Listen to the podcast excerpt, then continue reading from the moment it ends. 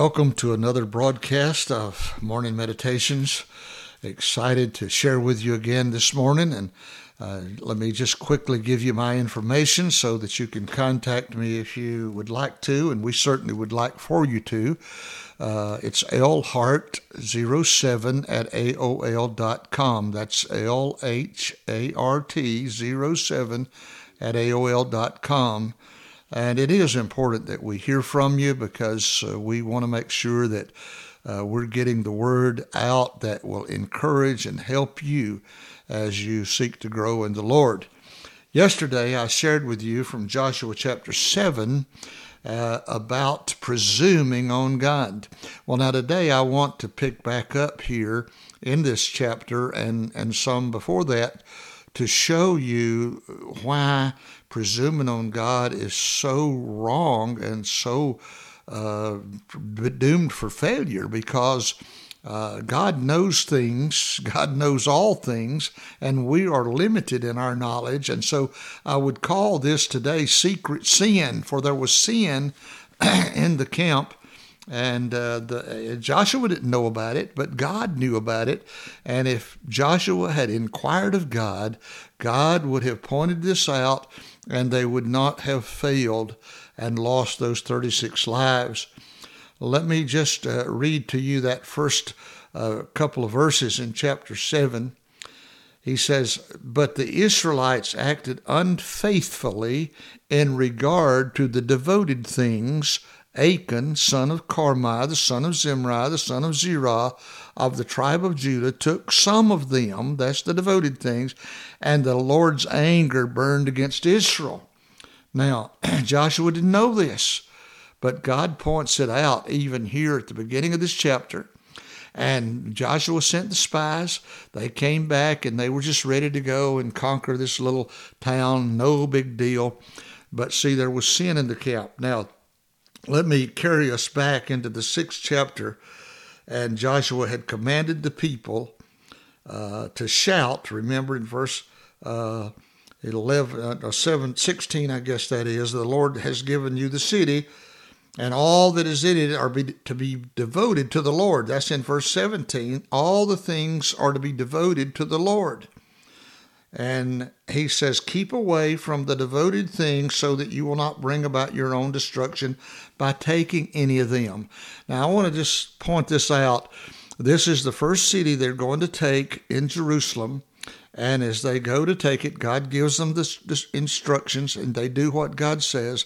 And he says, But everything about this city is to be devoted to the Lord. All the gold, all the silver, all the the plunder, as we would call it in that day, would be given to the Lord. It was devoted to the Lord. And so when we read what we just read in verse 1 of chapter 7, he says that uh, these were the devoted things, and Achan had took some of them. And now, because of that, Israel is not able to stand against their enemies. We found Joshua after this defeat on his face before God. But as we read on, the Lord spoke to him in verse 10 and said, Stand up. What are you doing down on your face? Israel has sinned. They have violated my covenant, which I commanded them to keep. They have taken some of the devoted things they have stolen. They have lied. They have put them with their own possessions. Oh, I wish I had a lot of time this morning to dwell here because I believe that a lot of people today are guilty of taking things that God has declared that belong to Him and they put them, he says, in their own possessions. Uh, can I just quickly tell you in Malachi? Uh, God says, You've robbed from me. And they said, How did we rob from you? And he said, In tithes and offerings. The tithe belongs to God. And so when you take that and you use it for yourself, you've robbed from God, you've stolen from God. Now, I've had a lot of people get mad at me uh, for saying things like that. Maybe some of you may, but I'm telling you, it's the Word of God. And uh, we can't stand against our enemies when we are robbing from God. But see, it's the first It's the first. And you'll see that when they actually will conquer Ai, God says, now this plunder belongs to you. When we allow God to be God, when we allow Him as Lord of our lives and do what He says and give Him first, He blesses us, oh, so much more than we could ever understand. But here is sin in the camp, and now they can't stand. They have failed. And, and see, what I'm calling is secret sin. There's sin that Joshua didn't know anything about. But God then points out to him, uh, there's no need of you being on your face before me right now. There's sin, and until you deal with sin, I'm not listening. If you regard iniquity in your heart, God says, I will not listen to you. Psalm 66, 18.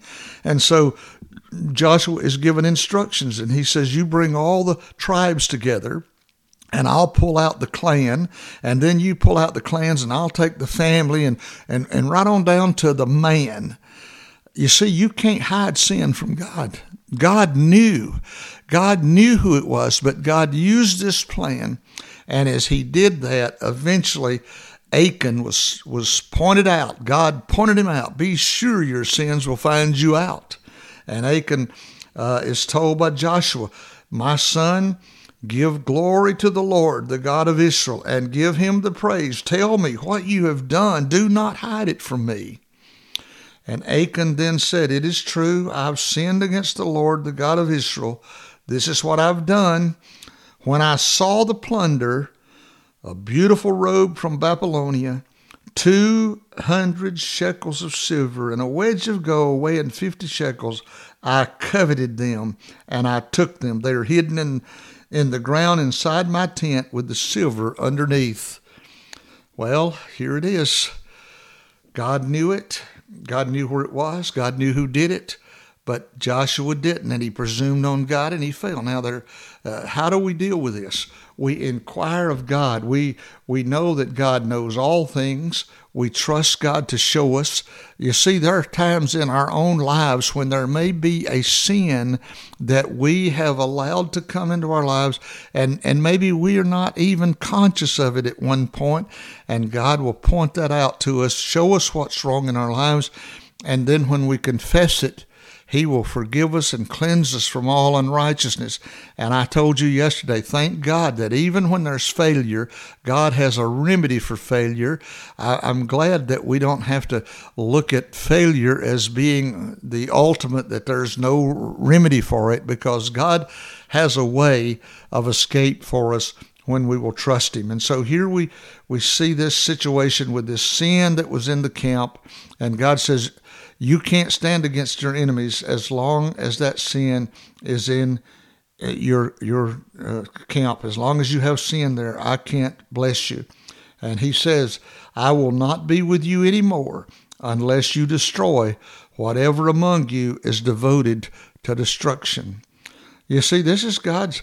God takes sin very seriously. I, I fear that sometimes today we don't we don't regard sin as being that big a deal. You know, we just think, oh, uh, everybody sins. It's no, it's no big deal. Well, it's a big deal with God because you see, God, to deal with sin, had to send His own Son to die on a cross in order to pay the penalty for sin, in order that we might have life. It's a big deal to God, and it ought to be a big deal to us that we will not allow sin to dwell in our lives because just as surely as God said to them, I'll not be with you anymore until you deal with the sin problem. And so he said, This is the Lord God of Israel says, That which is devoted is among you. You cannot stand against your enemies until you remove it. My friend, until we are, are willing to remove sin from our lives, devote ourselves to God, we will not be able to stand against our enemies. Now, this was secret sin. It was sin that Joshua didn't know about. But you see, if we don't take time to spend with God and be willing to let God expose anything in our lives, we will have uh, uh, powerless lives. We'll have lives that we uh, cannot see victory. We'll, we'll be defeated. We'll be discouraged. And I'm saying to you today, if you're feeling defeated and discouraged, maybe you just need to get before God and say, Is there anything in my life that's not pleasing to you? God will show you And when you're willing to deal with it, God will forgive you, cleanse you, and you'll be able to have victory. We'll see that victory in another episode. But I pray that today you'll hear God and you'll obey God. May God bless you and give you a great and wonderful day. God bless you. Great is thy faith.